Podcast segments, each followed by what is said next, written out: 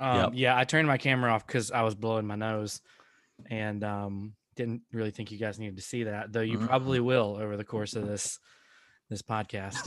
Um, We're in it, man. We're in it for the I'm- long haul. I'm also a monster. um, I was raised in such a way like we used to buy Viva paper towels only in our home, the really soft ones that you can like run through a like a washing machine and they survive. Oh, That is not the paper towels we buy in my household now, um, because my wife is you know money conscious. right. Um, but because of that, I grew up never once using Kleenex and always using paper towels. Uh huh. oh, So mm. that's why this is here. Um, so if you don't, don't get weirded out by that, Ne- never toilet paper. We always use toilet paper because Kleenex is expensive. bruh, toilet Mhm. paper. Yeah, but toilet paper's got a very important job to do, and I don't want to distract it from its real purpose.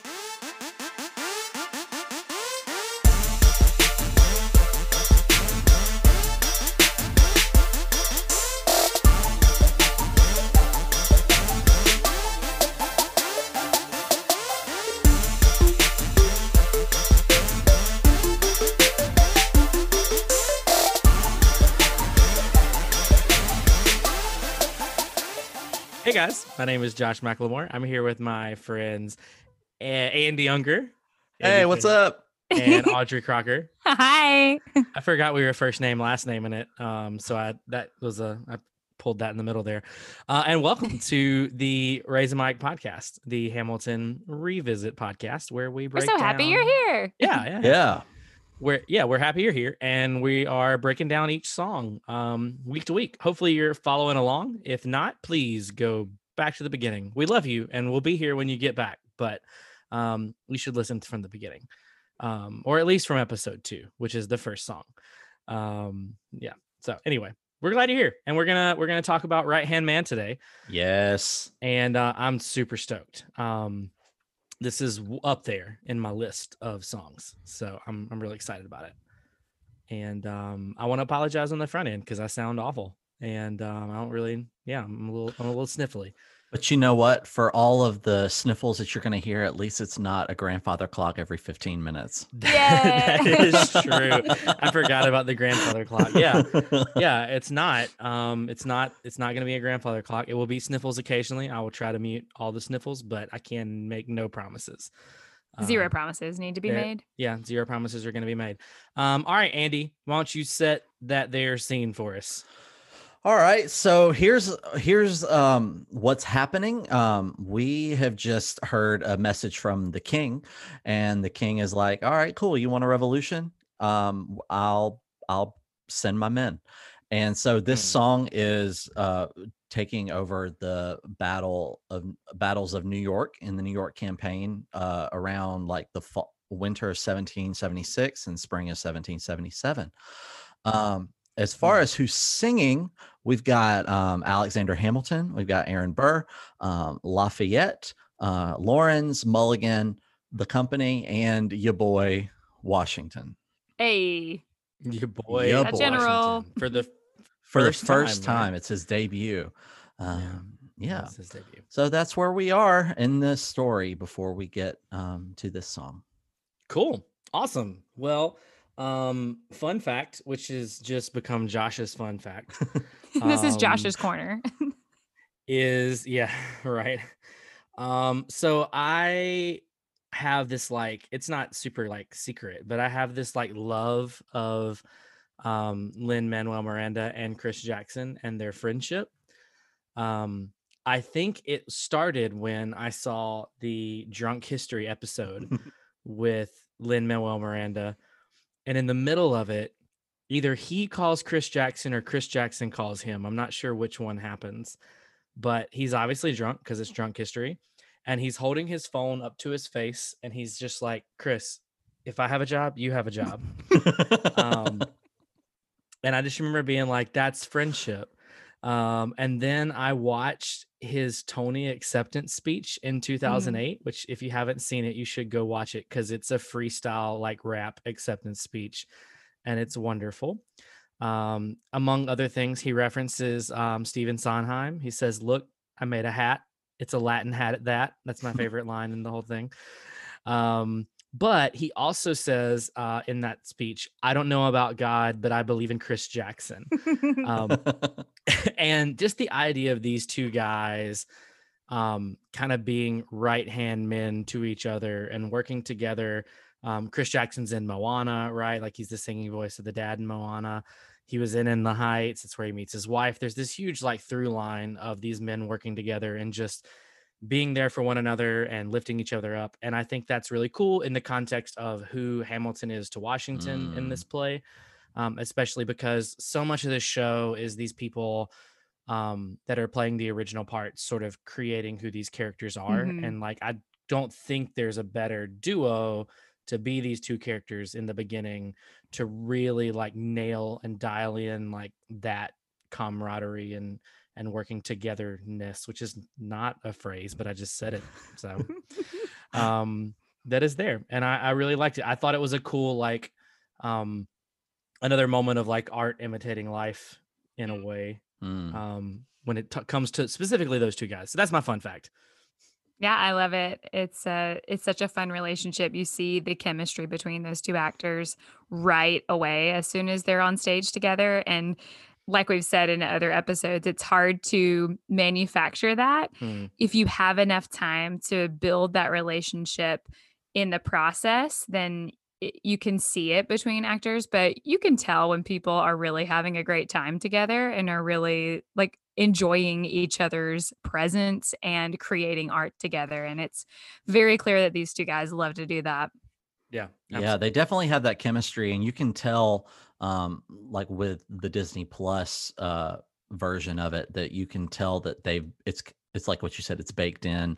Um, mm-hmm. They have that experience because um, the difference between the two, between the soundtrack and the and the movie, are just um, it's just the theater aspect of it um and i and mm-hmm. i enjoy it yeah it I, I hadn't really noticed it until just now when we watched it um probably because i listened to this song like i had like a two hour drive today and i listened to this song repeatedly on one of the one of the directions of the drive and um like literally i put it on repeat and um there's it's weird because there in some parts of the disney plus version there's less energy but not in like a bad way. It's more of like it feel to me, it felt more um like these two guys having a conversation uh, as opposed to like a rap song. Like I, mm-hmm. that was mm-hmm. the yeah. big difference. I, I, I got this. I, I didn't say it because I was muted when we were watching the Disney Plus, but I almost forgot for a second there was actually music happening at all, and was yeah. just like, oh, "This is like Shakespeare. It's just poetry. This is what I'm listening to. Poetry with a little bit of a drum in the background. Obviously, there's more going on, but the stage version lends itself to this more connectedness that I don't get on the album for sure, for sure. Mm-hmm. Mm-hmm. So yeah. Um. All right. Well, let's get into it because this is a long one, so I'm sure we have plenty of thoughts. Um. So Audrey, why don't you hit us first? Yeah.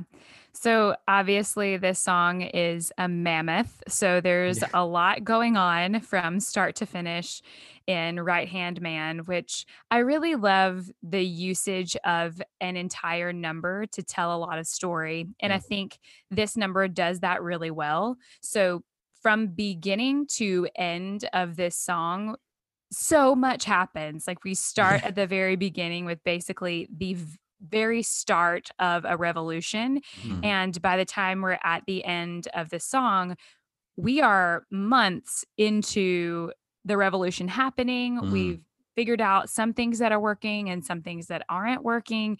And Hamilton is, spoiler alert, his right hand man. So, uh, Washington's right hand man. So, there's so much that happens from start to finish. And I think that could get really labored if mm the designers felt like they had to use tons of scenery and tons of costume changes and they felt like they had to be the ones to show you that time is passing or now we're in this office now we're in this different place.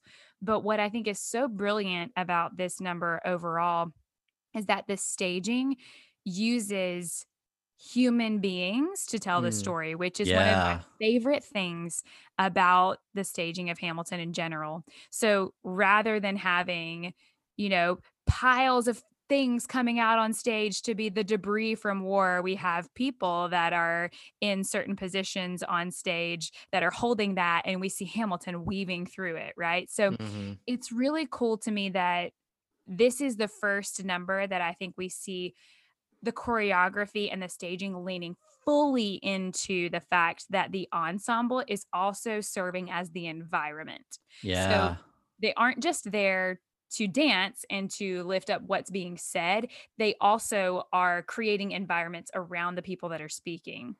And that's so fun. It's so fun to watch these ensemble dancers, amazing actors go from doing this one kind of movement, they're dancing, they're jumping around and now suddenly they are bodies on a battlefield or they are, you know, two lines that people are walking through. It's it's so fascinating to me to watch them use movement in that way. Mm. Yeah, and the Yeah. lighting too. Like this is the first thing that I've seen the lighting being used as art um, because Yeah. they've got the different colors. Even at the beginning, like the blue with when Hamilton comes in makes it feel like he's going back to the Caribbean, um, and then the red and blue at the end, like just the the way, and then the way the shadows hit the ensemble Mm. during when he grabs the pen like there's just so many little moments where all of that is just working in concert together um, that it's it, it and it's a noticeable thing and it just shows you what you can do even with w- like what you said the human creativity Mm. and the use of humans and it's not the cgi or the the big you don't have to spend money to make something look super impressive Yeah, I think I this may be the first time, and it's just it's weird. You know, you watch something over and over and over, and then you still notice new things. Mhm. And I think like I, I almost gasped this time around, like when the first like boom hits and the Mm. ensemble like jumps and like spins and the light hits them. I'm like, they're the explosions. Yeah. and you yeah. would think that's something I would have noticed like immediately, right? And maybe I have, but something about tonight watching it, I almost got an audible reaction, Mm. which is weird for something that I've watched a million times. Um, but I was like, oh crap, that's really good Mhm. um, for all the reasons that you're saying, Andre. So it's just something that stuck out. So I'm glad you brought it up. yeah Yeah. It's this seamless moving between being inanimate objects and human beings and different human beings.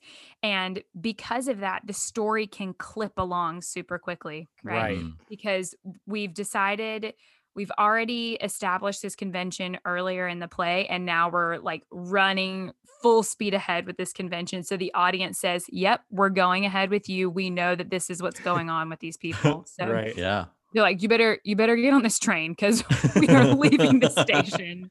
Which is Uh, so, yeah, I was gonna say, which is maybe the first time I've no I mean, obviously, with any sort of stage play, like you're you're having to make some assumptions about how things are working. Like they give you the rules, right? And I've known Mhm. that, but I think maybe this is the main one in my mind that sticks out in my just like right now of like they're establishing new rules beyond the like the standard. This is like you need to understand that this is happening here on the stage and we're not connected to you and like those are kind of all the basic stuff but like they've already you're right they've established this like accelerated timeline and we just have to hold on but like they keep giving us rules and it's cool like because you just you just go along like later when they put new people like the same people in new roles and we just have to roll with it Mhm. um, there's just it's like i'm gonna keep giving you new rules and you're gonna come along because we got a lot of the ground to cover and uh, you're gonna have a good time yeah, and that's so fun too. It's something that I really find is fascinating about storytelling. That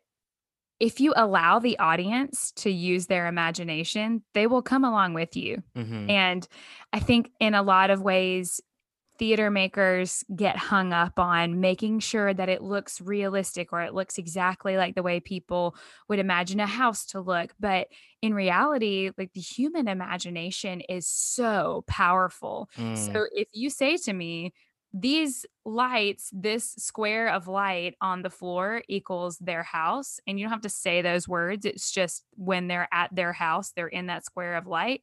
then I know every time that square of light is on stage, oh, that's the house. and that happens subconsciously, which is so fascinating to me.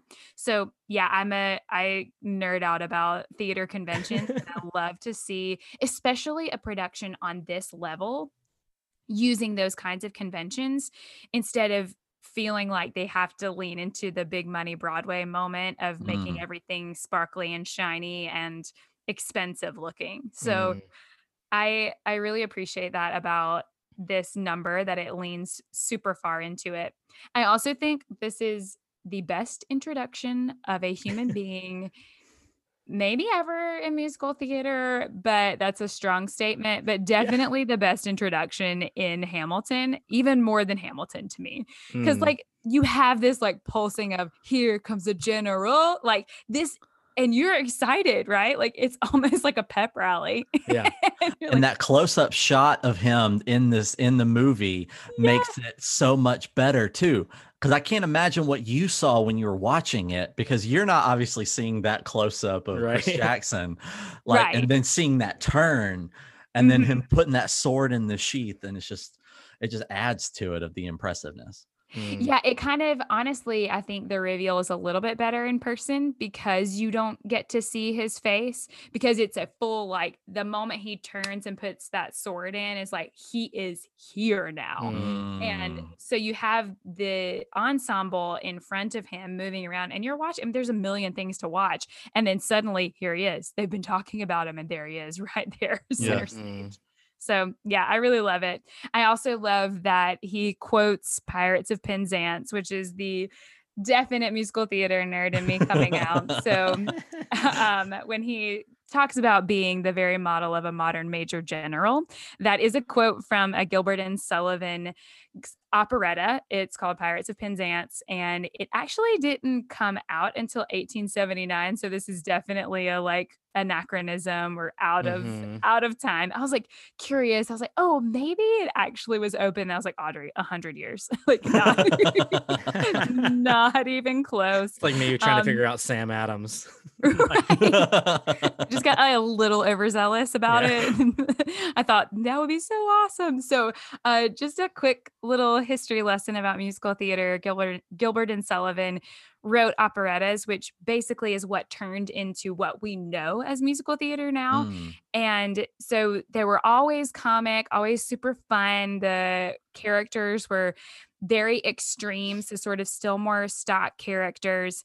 And they were operettas, so they still had very formal style of singing, but there was a lot more comedy included in it rather than the traditional opera. And they Mm. were in English. So Mm. this is like a huge deal.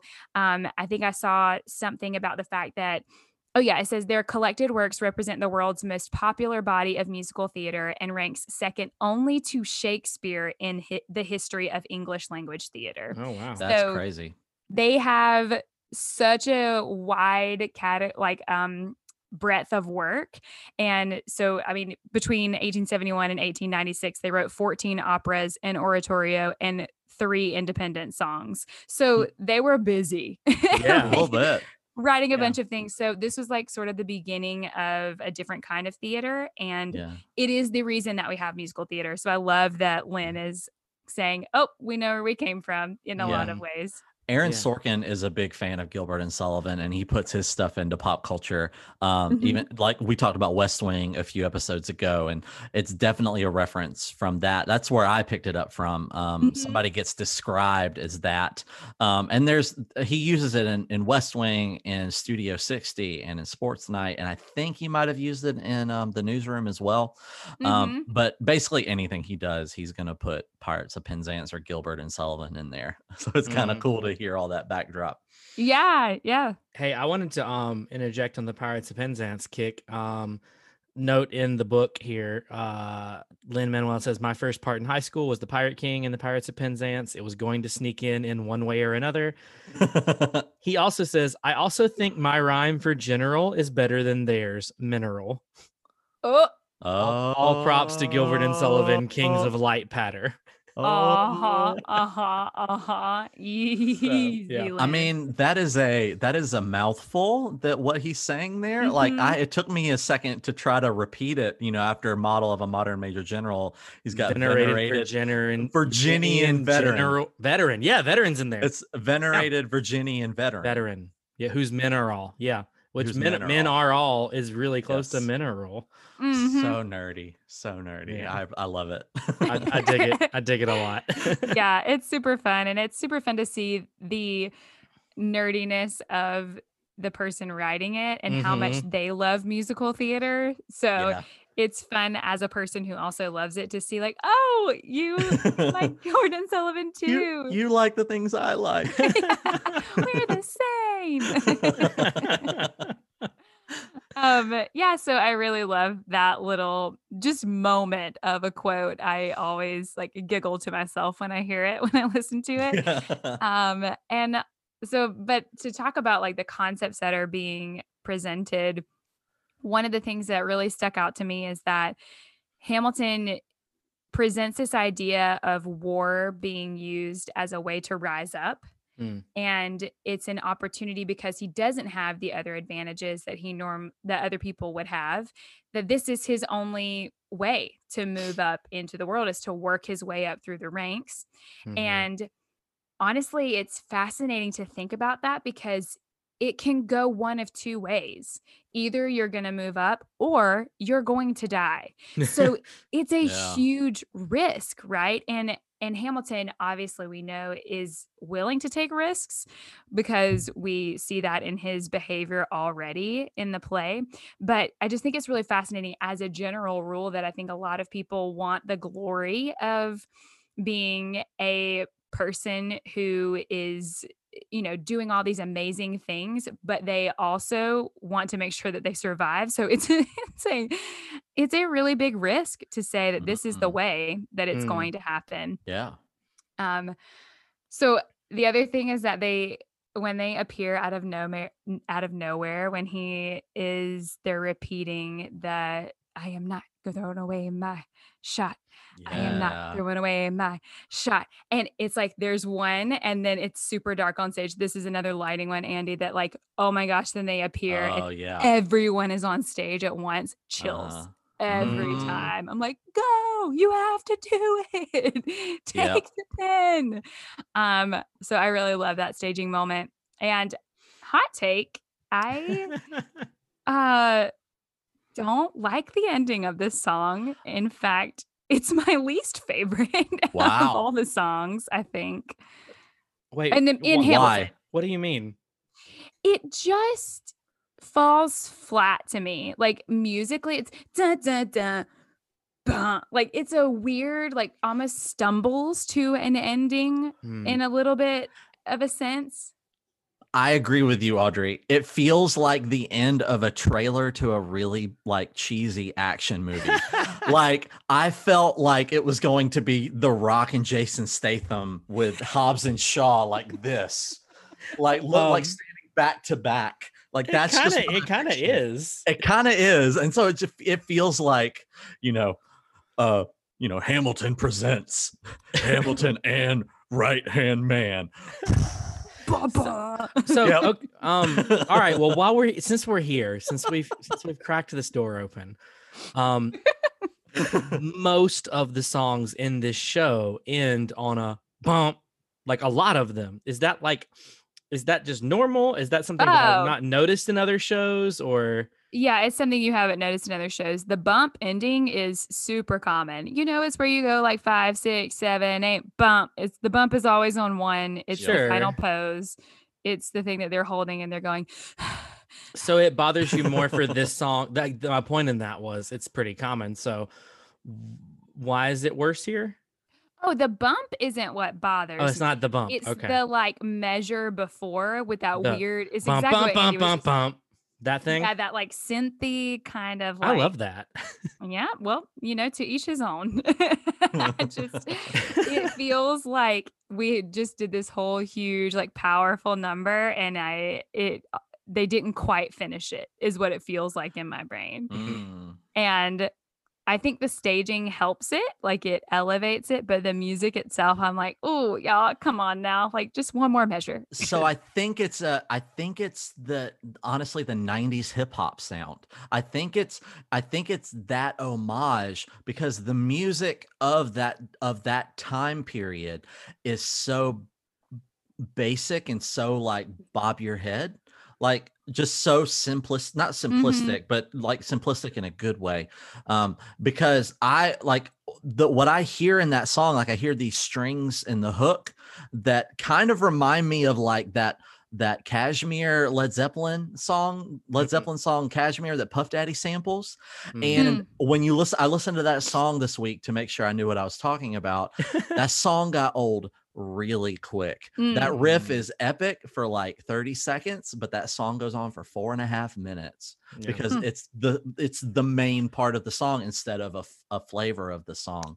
Yeah. Um, and so you want to hit hard, and that bump, bump, bump hits hard, but it doesn't doesn't resolve well.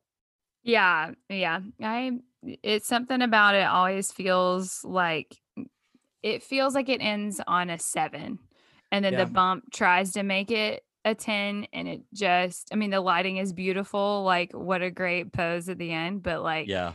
the song itself I'm like nah. Like, you, So you I- don't it. I think I like that synth part because it gives me like a Belle Biv DeVoe feel. Um, almost hear like the like the poison sounds, um, like the scent, the poison scents from Belle Biv DeVoe, and then I love the the bump bump bump bump bump, and then we walk into that like that that, that field snare thing, right? And so I I Mhm. dig all that. So I don't know. I'm I, I, I, di- I dig the field snare moment. I dig the drum line moment. Like Yeah. I, and the choreography just being not the, the, drum bump line. bump real- bump bump bump. Yeah, it's literally the measure before. Okay. Like, All right. I mean, I feel you. I think I think Andy, what you said resonated, like the '90s hip hop, because I don't think I'd ever thought about the Belle Biv DeVoe thing until just now. But I get Yeah. those vibes from that sound. I don't know. If Yeah. that's, And like public enemy, public enemy type stuff, like the beat and the sample is always very, very basic and super repetitive. Hmm. Like it's like they use a four count instead of an eight count or something. Um, I'm I'm not sure. I didn't. I listened to three Public Enemy songs, so I'm not an expert. so you've listened to a total of three, like, all, and forever, or you listened to three today, or In the last in the last few days. right on? Okay. Yeah. Does that bring your total up to three in your lifetime? Um, no, it brings it up to like six or seven, but hey, look, I mean, you're it might be the same. me. You're ahead It might me. be the same three songs. It's like fight the fight the power, and then I forget the other two I listened. look, look, here's the deal. I I said that like sarcastically. You're you're ahead of me. So right. Yeah, me don't, too. don't feel bad. Don't feel bad. Uh, you, I uh, just wanted to know what I was getting into. I'm proud of you. I like what you said. I wanted to. I listened to it because I want to know what I was talking about, and that's what we call Yeah. research. And don't apologize for it. mm-hmm. Yeah, yeah. All Well, right. Um, those are awesome. yeah. uh, So I don't like the sword thing at the end because it feels offbeat to me. Mm. Um, Dun, dun, dun. Bump. On the bump? I- it's is it on the bump? I don't think it's on the bump. I think it's like right before or right after, and it bothers me. Maybe I Oh. made that up. I might have made that up. I might Lo- have auto corrected in my head that it was on the bump because it should be. So I'm not sure. Maybe ma- maybe it got stuck in the sheath and it's like a half second That's off. totally true. It could be possible, and I could also be completely making this up. Um, but I do know this. I know my wife loves that part. She says it's her favorite. Um, The with pose? with the sword. Yeah, she's like, it's so epic, and I'm like, it is. but like in my brain, something's off. But I might be totally, like I said, I really could be making that up. Someone, it's Mm. probably the bump, bump, bump, but you just don't want to admit it in your head. no, it's after that. No, it's that. I swear, I swear he does the sword either before or after the last bump. Um, the one, the bump that you're okay with. the bump that I approve of. Approve of, right. I feel like the- we're B2K over here saying bump so many times. bump, bump. bump. All right, Andy, what are your thoughts? so the the movie has a little interlude that the soundtrack does not Mhm. immediately following you'll be Mhm. back um and it, it uh, it's there to allow king george to walk off stage and then to to kill an, an ensemble member um and to show that like he's not messing around. He's like okay you know what? And it's like one day you'll come back um but until then i'm going to kill everyone in your family that in who you love to, rem- to Mm. remind you of my love. And so he's not messing around and so like this you'll be back that was designed to be kind of like humorous and funny like junk's getting real.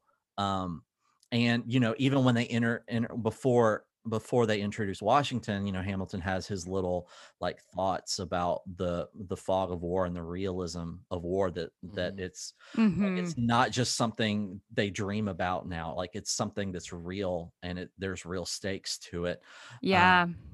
and so it's not like uh, you you you're you're seeing the realism like 32,000 troops in the harbor like 32,000 tr- we're seeing them envelop the city um so we've got to put our money where our mouth is at this point. Yeah, and that that staging with everybody coming out and staring out, that is so beautifully done where everybody is staring out like, "Oh, junk, this is real. These Yeah. people are here now and you see them all seeing the troops coming in." I love that moment too. yeah Yeah. Yeah.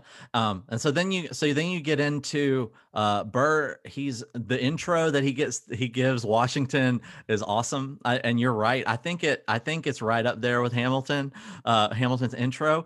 But Yeah. Burr Burr's narrating the intro of a major character again. This is Mm. the this is the third time he's done this. He That's did what he this in.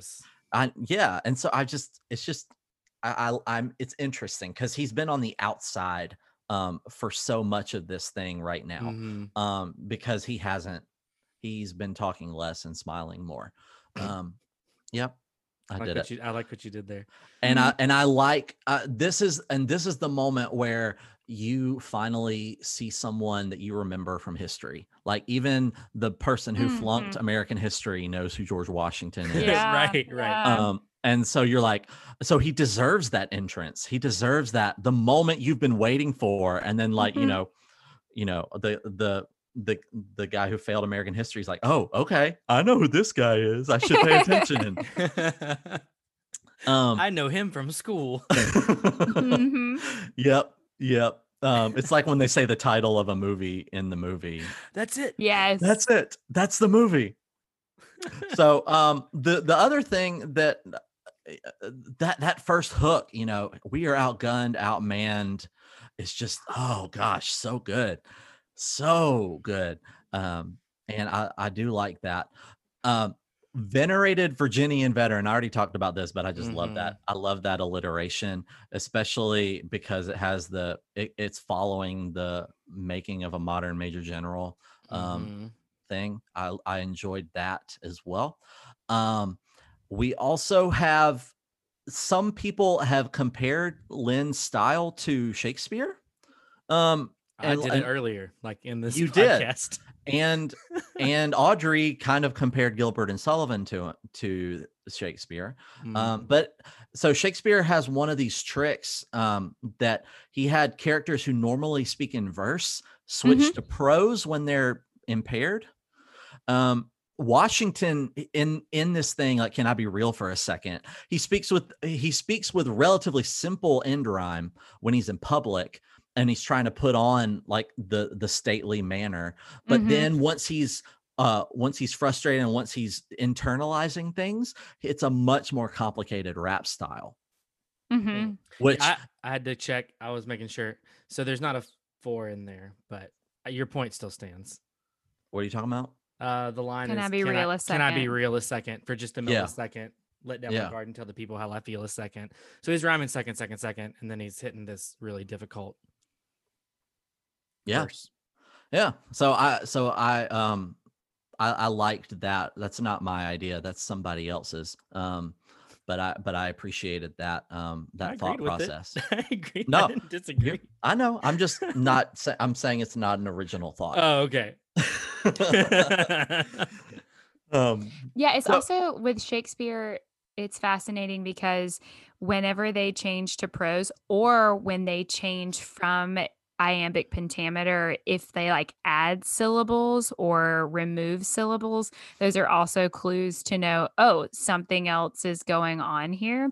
So you Mm. see that in Can I Be Real a Second? He changes the pattern already and then he changes it again right after that when he Yeah. starts like going into the patter part. So yeah, Yep. it's really cool. It is. Yeah. Um, so then we go in go into further the song when when you see Burr um come in and he and he tries and he introduces himself to Washington. Mhm. Um, and then so when Washington asks Burr, "Who are you?" It's it rings similar to the beginning of my shot. yeah. Um, mhm. and like it's Hamilton at this point has already overtaken Burr um, as the one with the reputation and leaving Burr as the unknown. Mhm. Um, and it kind of, especially when uh, Washington asks him to shut the door on the way out, I was like, oh, dang. oh, snap. And he doesn't even look at him. He's like- No, yeah. Ooh. he was so bored with Burr. He was so annoyed at, with him as this nothing person. Yeah. And Burr is just waxing poetic on and on. I don't even, does he even get to a point in Mm-mm. what he's trying to Um, say? he tries to make one and i'm going to talk about that in mine um, Okay.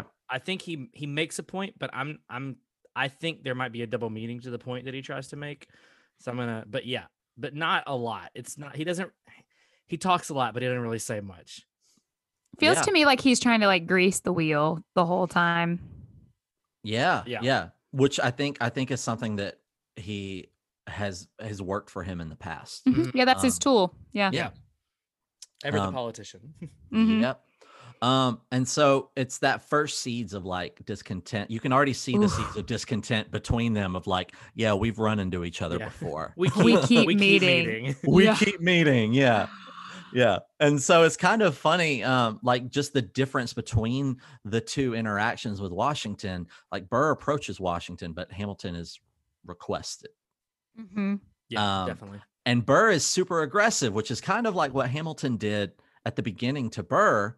Mhm. And then Hamilton is hesitant to want to respond to Washington. Um, to Mm. to at first, he's like, I'm not trying to do like this is not why I'm I'm here. I'm not here to write. I'm not here to serve as a secretary.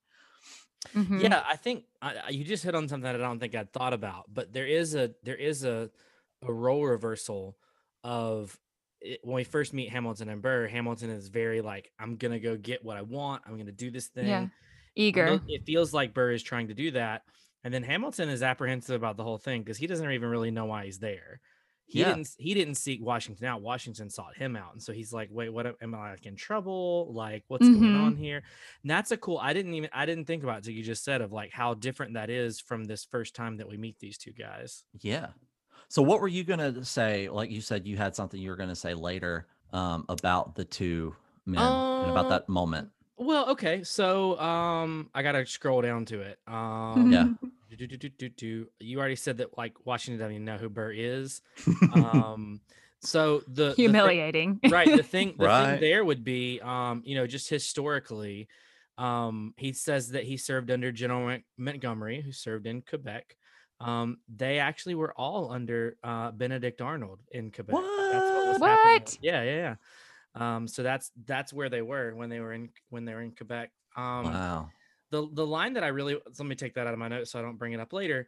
Um, the line that I wanted to reference was um, I admire how you keep firing fr- on the British from a distance. Mm, Um, there's a double meaning there to me, and it might be totally me reading into it. But there's a part of me that goes, okay, he means I admire how you fire from a distance onto the British. Like you're far away from them and you're firing from a distance to keep yourself safe. But here's the deal that uh, guns didn't shoot that far back then. Mhm. Um, you had to be a lot closer than you do today. So I wonder if maybe Burr means I've been admiring you from a distance. And maybe Oh. he is sort of trying to sort of butter General Washington up because he feels like his station of look, I served under this guy and I served under this guy and I this is how I've been. Maybe his maybe he thinks like if I tell him how I admire him, he'll let me get closer in so that I can rise above, you know, even where I am now. So it could be that he's like, I think it's cool that you shoot from far away so you don't, you know, die. But he also could be saying, you know, from a distance, General Washington, I've been admiring you. Like, I don't know. That's that's the way I took it when I read it. yeah. I I think it's a dig. Oh, you do? Okay. that he's saying, "I admire how you keep firing on the British from a, from a distance," and then he says, Oh. "I have some questions, a couple of suggestions on how to fight instead of fleeing west." Mm, Right? So like he's like, "You got to actually engage." So I think he has this whole thing that he's ready to, you know, present. In in my mind, that's what's happening. That he's ready Yeah, to Washington and he's like, "Hey, like you're not going to win by doing it this way. I'm here to help you with the strategy." But if that's true, that's the terrible strategy because we Mhm. already know from the song that like he's mad because of people running away. mhm. Um, Yeah. So it's not even like if Burr's trying to say, like, "Hey, I got some ideas to help you out, buddy. You're doing this thing all wrong," then he Mhm. it's like totally the wrong attitude to come into this meeting with. But I Yeah. dig that. I dig that idea too. Yeah, I wonder like if Washington was kind of like playing politics as taking this taking this role on as the general of the Continental Congress or the gen yeah, the general of this of the colonies. Um because what was he he was one of the few that actually had like experience. Um, you know, at this point, um, these people that we're talking about, Washington, Burr, Montgomery, all these people, like they had been fighting. They had already fought. Um, and we're gonna talk about more. Nathanael Greene is one. Henry Knox is comes up in Mm. this song as well.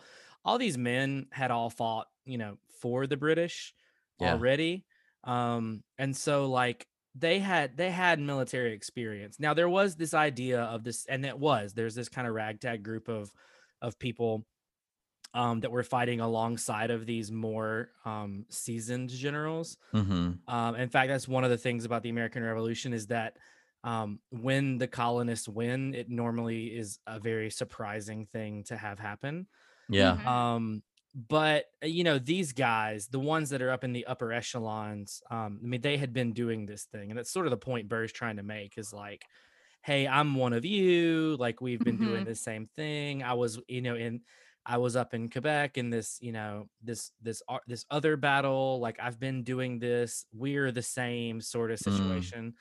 Situation. Um, but there were a lot of them that I mean, and Hamilton's one of them that just did not have experience, and they're coming in trying to figure out how do we rise above. And and Lin makes that point that for many in the country at the time, in the colonies at the time, joining the military was their way and Mhm. their path to security.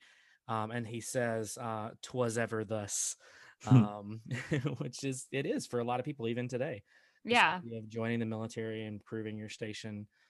Um, so that was something that was happening even then. Interesting. Mhm. Yeah. Okay. So we have um, a motif alert in Yeah. about about three quarters of the way through the song um, of my shot. Um, Washington offering Hamilton an opportunity to lead as his secretary. You start Mm-hmm. hearing that piano part that matches the whoa, whoa, whoa, And the woes are there. and the woes are there later. Um, Mhm. and then so it once the the my shot hook starts interweaving um in between uh the right hand man hook um Mhm. and and so he's hamilton's building his case he has a solution for every problem the Mhm. hook says you know we're outgunned outmanned well i've got friends you know, Yeah. i've got lafayette i've got this part. guy yeah me too i love like okay what else Yeah. Mhm. Mhm. He's like outnumbered, outplanned, and then we then he has a he has his plan, and Yeah. he's got all these things, and then all of the sudden, like you've got like it's the end of the song, like Washington's got his right hand man, um, and the ending to me like is a little cheesy, but it definitely it hits it hits for me. I I, I felt good. Bum, bum, bum, Um, bum, bum. Yeah. Well, I'm never gonna. I'm never gonna. I like it. Mm. That's my hot. My hot take. yeah. Um, cool. Okay, good. Uh, okay. So the first thing is we Andy, you talked about in the the kind of the lead up into this song. Um, we see one of the colonists um get murdered um by by a British officer. Um, that uh actress will become she's actually in like the the rest of this song too, even though she dies, because you know this play doesn't play by its rules or other art. rules. It plays by its, It's own art. rules. It is art, right? Um, but uh, she will become the bullet for us. So I just want to say I'm going to talk more about that as we move through the show, um, because she doesn't actually do it here. But just for those listening, anytime you see this actress, pay attention to her. um, because it might be important and it might be a little foreshadowy. So just do that, and we'll talk about it more as we move forward. Um, historically, uh, we're probably in the Battle of Long Island, um, which would be the first major battle since the Declaration of Independence happened. There were battles Mm. before that. Um, the Declaration was written, and then this is probably one of the first battles, um, if the first major battle. Um, there's a lot of times, like I mentioned earlier, where the colonists make the British look silly. I mean, they, this group of people really should not have been able to defeat this, you know, seasoned army. I mean, granted, they had some of their own generals now on their side. um, there's a lot of times where the British come out looking a little silly. This ain't one of them. The Battle of Long Island was bad. um, and you get that from from what Washington's telling us. Yeah. People, people Mm. are leaving. They're not doing well. Um, it, it ain't it ain't a good time for the colonists. Um, and it really you do get the sense. One of the things that Washington did um, is he did bring some structure and some order to this this army um and and some of that is uh, maybe us deifying him in, in a little bit um but at the You same time yeah right. Um but at the same time it definitely it just historically he is bringing some some connection here to this kind of spread out really volunteer army in a lot of ways. Um hamilton talks about as a kid in the caribbean i wished for a war. Um uh, this is him going back almost to that that moment a couple of songs ago where he was talking about um kind of his history. It's one of those moments where we get a window into into who he was. Mm. um and what i found out is that as a kid in the caribbean i wished for a war is kind of taken from a letter that he wrote. Um so i'm going to read to you um, a letter that 14 year old alexander um, wrote to someone he said, For to confess my weakness, Ned, my ambition is prevalent that I condemn the groveling and condition of a clerk or the like to which my fortune condemns me, and would willingly risk my life, though not my character, to exalt my station, which is another thing that he says. He's always talking about raising his station here. Mhm. I'm no philosopher, you see, and may be justly said to build castles in the air. My folly, he talks about folly in another song too, I think, uh, makes me ashamed and beg you'll conceal it. Yet, Neddy, we have seen such schemes successful when the projector is constant. I shall conclude saying, I wish there was a war. Uh, first of all, that dude's 14. Um, Mhm. and I had a hard time reading that as a 31 year old man. Um, but it's so it's so 14 14 year old It it's is. so Fourteeny. teenage 14 yep um is that what the Jawa said in Star Wars? yeah. Fourteeny. because he's just like i want to i want to become i want to live a better life Yeah. and th- he knows the way to do that is through war and so i wish I, there was a war Yeah, um, you know, the thing is, I the more I've been learning about Hamilton, I think I'm going to talk about this uh more. Maybe I think it's in the notes for a different song, but I'm going to bring it up now too. Um, dude ca- theoretically could have had access to money, but he doesn't. Um, and so he really is like he lived this life in the Caribbean of I should be in a different place than I am, but here I am broke. Mhm. Um, and I'm living the life of a clerk essentially a secretary, which is why he's so opposed to the idea when Washington brings it up. All I want to do is raise my station. And the way I know to do that is to serve in a war and serve well, and people will remember me. It's it's why he decides to steal cannons. Um, it's you know, it's just he's like, I gotta make a name for myself. And I'm gonna yeah, talk about that's that that in a risk minute. taker. Yeah, Yeah, as we he's- move forward. yeah Go ahead. What was it? Was that any? I was gonna say he runs towards the towards the danger instead of away from it Oh yeah, absolutely, absolutely. Um, you've already mentioned Aaron Herbert, Aaron Burr being the hype man. He totally is. I love it so much. I will say, um, the uh, the lisp is in full effect in this song. yep Um, and that's all I'm going to say about it. I just want to, I just want to let you know I still hear drop it. that there. Leslie Odom Jr. I still hear it, and I want you to answer for it. Um, just let me know uh, what's going on. Um, uh, Washington says embellishing my elegance and eloquence, um, which I just realized is another triple alliteration, Yep. like venerated Virginian veteran. Yep. Um, I did not. That's not in my notes. I just noticed. Um, even in this moment in history, George Washington is sort of this mythic figure. Um, Mhm. even even even in real time, and I took these notes out, but I'm gonna throw them back in. It reminded me of the scene from Braveheart, where William Wallace shows up to fight, and he's like, "I'm William Wallace," and they're like, "William Wallace is seven feet tall," and he's like, "Yeah, and if William Wallace were really here, he'd devour the army with uh with fireballs from his eyes and lightning balls from his butt." He doesn't use the word butt, but we'll move on from there. Um but this idea that like in the moment even in the moment people will elevate these people to these kind of mythic proportions because they need to um and i think that's really what washington does for um the colonies in this moment is really he gives them that person to sort of latch onto um which is evident by the way they treat him even you know post-war. Mm. um and we tell like we we tell stories about the dude. There's like actual like just legit like stories that we just like we learn when we're kids i don't even know if that they're aren't true, true. No, right the right cherry yeah. The cherry tree one The about cherry Cherry tree one, tree. I cannot tell a lie, is false. yeah it is it is false um okay hamilton actually did steal cannons that's a thing that happened um, Hey. so he did do that um and it probably is one of the things that washington would have heard about him um hamilton probably wouldn't have been on washington's radar um he was kind of a nobody um but he did have this moment where he did steal some cannons it was his idea to do so um, with his group of guys that he was working with um hercules was one of those though uh just for you know history folks lafayette and uh laurens were not at this point really a part of his life which is why I like that Hercules is the only one in this scene. Mhm. Um, to me, Yeah. it, it Going, feels like an, yeah, it it feels like an attempt. Like I know that we've broken the timeline, but it feels like an attempt. Like in this moment, it is Hercules there with his brat. Um, I love it. Um, so apparently in in in the real story, this is as told by Hercules Mulligan. Um, Hamilton had the idea to steal a cannon. Um, Hercules was Hercules was trying to move it and he couldn't move it. He was having a struggle with it. So Hamilton hands Mulligan his gun and begins to move the cannon. Um, Mulligan gets scared because of all the fighting that's happening around him, and he drops the gun uh, and runs away. And he told the story of Hamilton going and stopping with the cannon, going to pick up the gun, and turning and walking back towards the gunfire.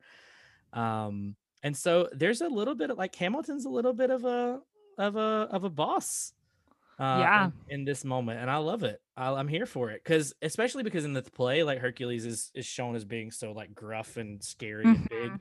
i love the idea that in history he like ran away like a scary person Mhm.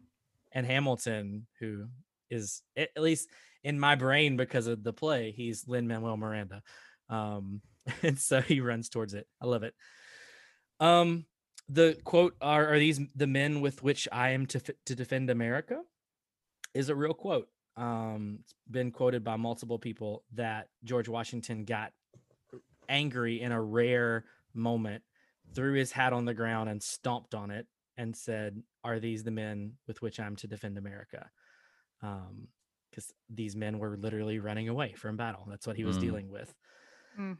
um i love it i love that moment this this kind of what i'm what i'm learning as i go through this through this show the past couple of weeks even like i've just been seeing like it's cool to see what parts come from actual history um even down to like lines i think are really cool Mm, Mhm. Yeah.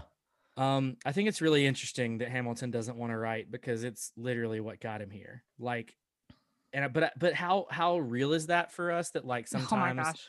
Like the thing that got us to where we are, we're like, I don't want to do that. That's not what I'm about. But like, bro, it's literally why you're here. Yeah. Mhm. You're That's here because totally- you're good at writing and you keep up with things really well. Yeah. But I think we think the second that we can get somewhere that we can put away that that talent and do something new. Right. And I you know not not for nothing um you know at least in the the story of the of the musical had he not kind of given in and been like okay, I'll be your secretary, I'll take notes for you he wouldn't have gone on to do the things that he did Yeah. because so Sure. much of what he does from here on is him understanding oh writing is it writing is the Mhm. thing uh, and at this point he wasn't he wasn't wanting Yeah. to do that all he wanted to do was fight Yeah. um and so i think that's you know i think that's interesting um and then again this idea of like rising above my station just comes back into play and you're going to hear it throughout the play and apparently was it was real to his life. He was li- literally saying these things of like, I Mhm. got to, I got to bring myself to this next level. I have to, I have to move on beyond where I am because that's the only way people are going to remember me. That's the Mm. only way uh, I'm going to be able to leave a legacy. So, anyways, that's my thoughts. Cool. Um, okay. So, best line, Audrey. Uh, dying is easy, young man. Living is harder. Oof. Yes. Yeah. Gets me every single time. My my little eyeballs well up with tears, and I'm like, yeah, life is hard, but it's worth it. Mm, It's so beautiful. Like, and that moment, like you can tell in the music when like there's a bump, bump, dying is easy, young man, living is harder, right? Like, and Mm. it's like by itself, like obviously Lin is highlighting this line as a major theme in what is going to happen in the rest of the play. Yeah. um, mm, Because honestly, your legacy when you die is able to be enshrined and buffed out and made to be really nice. And when you're living in scrutiny and living in a place where everyone is watching what you're doing and what you do actually matters, that's really challenging. So, yeah. and obviously, eh, we're going to see Hamilton really struggle Yeah.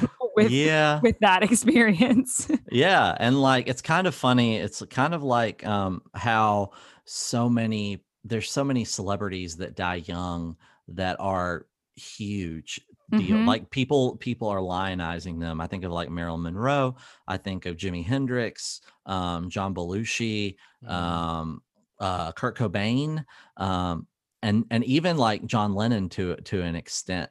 Like you see these people who died in their 20s or 30s and like oh my gosh that's so amazing but you look at some of their contemporaries like you know for john look at john belushi and how amazing he was or how amazing people thought he was and look at his comparison who is chevy chase like look at Mhm. chevy chase or like john john lennon like look at mick jagger um Mm. or and like that or type Paul. McCartney. Like, or paul mccartney exactly right. and so like you can you can you can quote unquote worship those people and you can say like oh i'm gonna go out and die young just like them live Mm. fast and leave a sexy corpse but like no like there's no glory in that there's there's glory in living and getting to do the things that you want to do instead of dying with all this potential Yeah. Mm. Yeah. Yeah, absolutely. yeah Um So Andy, is that your favorite line or I like I like all I like that whole line, that whole like phrase that he says, you know, it's all right, you want to fight, you've got a hunger. I was just like you when I was younger. Mhm. Head full of fantasies of dying like a martyr. Mhm. Dying is easy, young man, living is harder. That sounds like that line is so simplistic that it's it's taken from years of experience. Like you, the only time someone can say something that simple is when they have lived lived it hard and like learned it the hard way. Um and so I so I like that's I, that whole phrase is my favorite. Mhm. Yeah, that would have been mine. Um, you know, my, my favorite line is the, when the ensemble says "buck, buck, buck, buck, buck." No, I'm just kidding. That's not it. But it, I do love that. it was really fun when I had to put that in the notes and then color code it. I was like, I don't ever think I've ever thought of them saying "buck, buck, buck, buck, buck," but now that's all I can hear. yep. Um, I that- also go ahead. I also like I also like all of the the the um phrasing that Washington has in his initial thing. You know, the model of a modern major general, venerated Virginian veteran whose men are all lining up to put me on a pedestal. Just all that rhyme is so complicated and Mhm. Yeah. it's fun to say. It's really Yeah. like it's it's it's it's fun to say, but it's also like lyrically solid. Yeah, no, it is. It's really good. Um, so if I had to take one that's not that, I just had it, and then I think you took it again. But I'm sorry. um, No, it's fine. It's fine. It's There's a few more words in the fine. play. No, there are. um, okay, so it it is the bit uh when Hamilton is finally like, okay, I know what I'm gonna do now, Mm, and he's going through his whole list, right? Um, and Mhm. so I could do the whole thing, but I'm gonna specific. I'm gonna get to the specifics of the I'll write to Congress and tell them we need supplies. You rally the guys, master the element of surprise. Mm-mm. I'll rise up. I'll rise above my station. Organize your information till we rise to the occasion of our new nation. Um, yeah. and that mostly that last line till we rise Yeah. to the occasion of our new nation. There's so much in this play where Hamilton is like, "Do you not understand what is happening here?" Mm. It is the Mhm. attitude of look around, look around, how lucky we are to le- be alive right now Yeah. but it's the Hamilton version of that. Like he has this, and he uh, he says the other line too, but he very often throughout the show is like, "Do you not understand like the thing that we fought for, like this Mm. nation that we have created?" Um, and just that attitude of him feeling so like this is big, this is a big moment.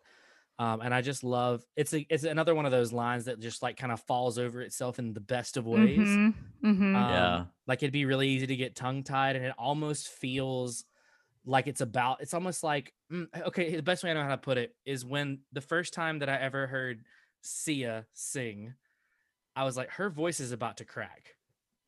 But it's that right being on the edge of like everything falling apart. Oh yeah. When I hear those lines that are just like da da da da da da da, da, I'm like, oh, this is about to just fall apart completely.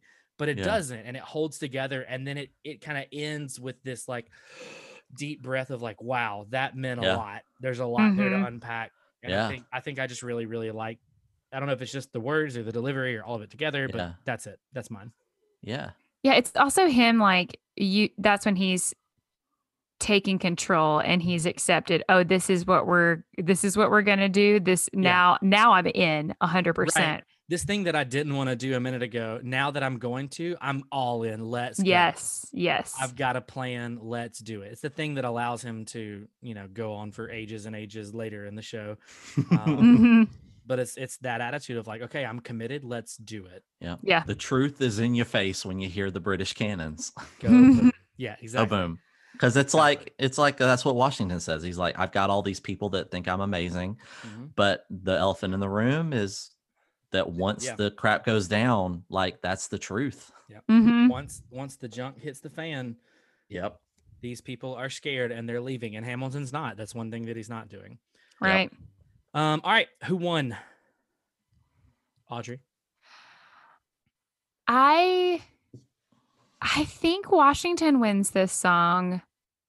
I know that's maybe an obvious choice, but I think it's between it's obviously also about Hamilton and Right. Hamilton's like becoming the right-hand man, but Washington is such a solid presence and there's a like steadiness that you get to experience from Washington and this Mhm. happens really the entire play every time Washington's on stage even when things are kind of falling apart around them he is a steady presence who has the you know peace of mind and wherewithal to say it's not just about this moment right now you know that's Mhm. even what he was saying to Hamilton and Mm, dying is easy, young man. Living is harder. It's not just this moment. We also have to think forward. And I think in a lot of ways, it's Washington's influence on Hamilton that attaches him so deeply to his legacy. He's Mm. already obsessed with it and then it's like, "Oh, he he found this mentor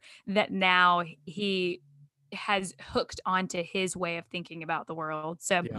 I mm. think it's Washington. I really love Washington as a character in this musical. I hope that Washington, the real person, was you know half as cool. So Look, um, you know, on that front, and we these characters are complicated. These people are complicated. Um, absolutely, they're coming from a really a different time. They're coming from so there's um, you know, I mentioned earlier we sort of deify um people all the founding fathers, but Washington specifically. Mm. Um, you know, even in the context of this show, um, I mean, look, these people owned slaves. Most most all of them did. right? So like they're messy. Um, but there does seem to be a genuine like um as far as the understanding of the weight of what was happening seems to be legitimate at least in everything that i've kind of researched about the person of Mm. washington hmm um seems to be pretty legit um even even going as far as to like um, like King George has a lot to say about Washington over the course of this whole thing. Um, and one of them is how great of a man he was. Um, Mhm. and so, you know, I think was he as awesome as the show? Probably not. Um, but you know, there's the whole own, like owning people thing. But I do think there was uh um obviously there was a leadership there. This guy was able to pull, you know, this this craziness together and and and and make it Mm. work. So Yeah. yeah. Andrew. I think Washington is the winner of this of this one as well, um, mainly because you it's an introduction for him, and you Mhm. get to develop the character, and there's a lot of exposition that he has to give out, uh, and so for him, and then he's also the catalyst for the continuation of Hamilton's hero journey. Yeah. Yeah. Um, Mm, and so all of that culminates in in the, the person the, the person who's the catalyst is, is has to me has to win the song yeah. No, I think it's Washington too. Um, my reasoning is I think um one, he's able to pull something out of Hamilton that Hamilton knows he can do but doesn't really want to do.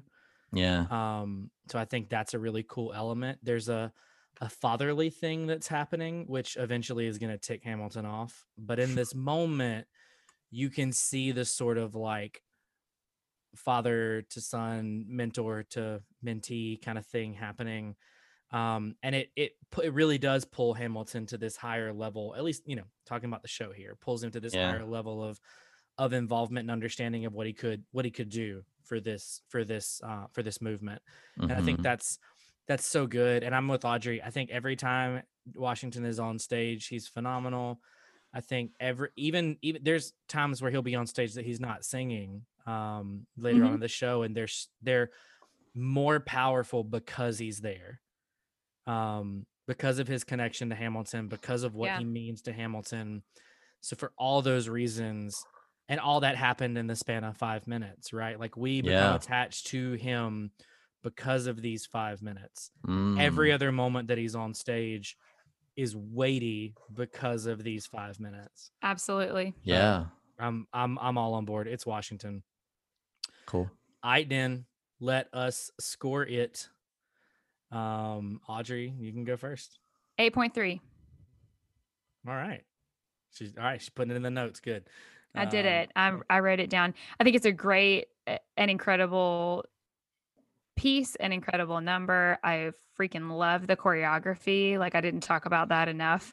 And what I like, I mean, the choreography in this number is incredible and the ensemble like deserves every bit of like praise that we can give them because they are working the entire number. yeah Yeah. Um, I love it. I think it's a great foundation to build to where we're going to get by the end of Act One. And so, because I feel like it's more of a foundation, I'm going to give it an 8.3 rather than a higher number. But I really, I really enjoy this number. all right. So I am going to give it an 8.5. Um, a lot of the same similar stuff that what uh, Audrey mentioned. Um, I like the I like the fact that this introduction of this character that's like a steady hand throughout um, the first act and and on into the second. Uh, that it is that it's it's an it's a great way to introduce a character and the the Revolutionary War, um, and he it does a it does a great job doing those things, and and I say I, I give it this number for all of the things I've said previously, and I don't think I have anything to add to to what we've just spent the last hour talking. Yeah. uh okay. Uh I'm gonna give it I'm gonna give it a 9.2. Wow. Nice. 9.2. I'm There's doing just- it. There's just so much I love about it. Um even just like not just Washington, Hamilton's great, Burr is great. Mhm. Um Burr this is not my favorite like Burr hype man moment. Um, because that is gonna come later. But he's good at what he does. Um Mhm. I'm excited. I'm excited through this song. I think you called it like it's like a pep rally, Yeah. um, and it feels that way. And so I get like hype listening to this song. I'm I'm excited for what's gonna happen. We're Yep. it- it's doing a lot of legwork with new characters and like just it, it, everything is great. So it's that might be the highest rating I've given anything so far, but 9.2 is where I'm. at. Sweet. Very cool. So cool, cool, cool. Uh, all right then. So that is uh, Right Hand Man. Uh, next week we will talk about uh, what is next? Um, Winter's Ball. Win- Winter's uh, ball. Oh, Winter's Ball, right? Yeah. Yeah. Which is Woohoo. yeah. There's a lot. Uh, you would yeah. It's good. I'm excited. Um, oh, they're all good. Let's, let's just we know that. yeah. we we hope you've enjoyed this. Uh, don't forget to uh, like, subscribe, leave us a rating, leave us a review, share with your friends. Um, Leave us a voicemail, Leave us a voicemail on Anchor. please. Email raiseamic at gmail.com. Like us on Facebook. All that stuff. Send us ten dollars in the mail. We'll take it. Um, I yeah. don't, I don't know what we'll do with it, but go ahead. Send us baked goods if you want. Well, I mean, I'm a little scared about Uh, if you know if you know us personally, deliver us some baked goods. But like, don't just random person on the internet send us baked goods. Where, would- where would you send it? We haven't. If you ha- if you have, we'll have to create a PO please, box. Please don't use it. I don't. right. The PO if you box have her address, please. Please don't box. use it. yeah. Forget A, it. P- a PO box just for baked goods. Um, if it's not cookies, I don't want it. it's called my stomach. Oh man all right guys well this has been fun i hope you've enjoyed and we will see you uh next time for another uh another episode of the raise a mic podcast Bye, See guys. ya. Bye.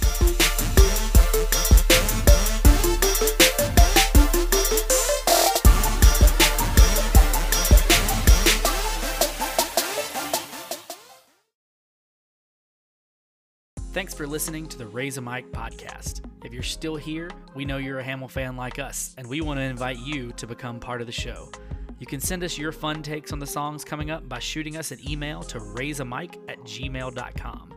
If you're using the Anchor app, you can actually leave us a voice memo, and we may use that in the show.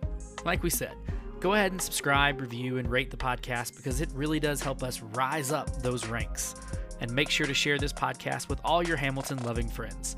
Until we see you again, we thank you for stopping by and listening to us rant about this musical that we all love so much. Till we meet again, raise a mic, everybody.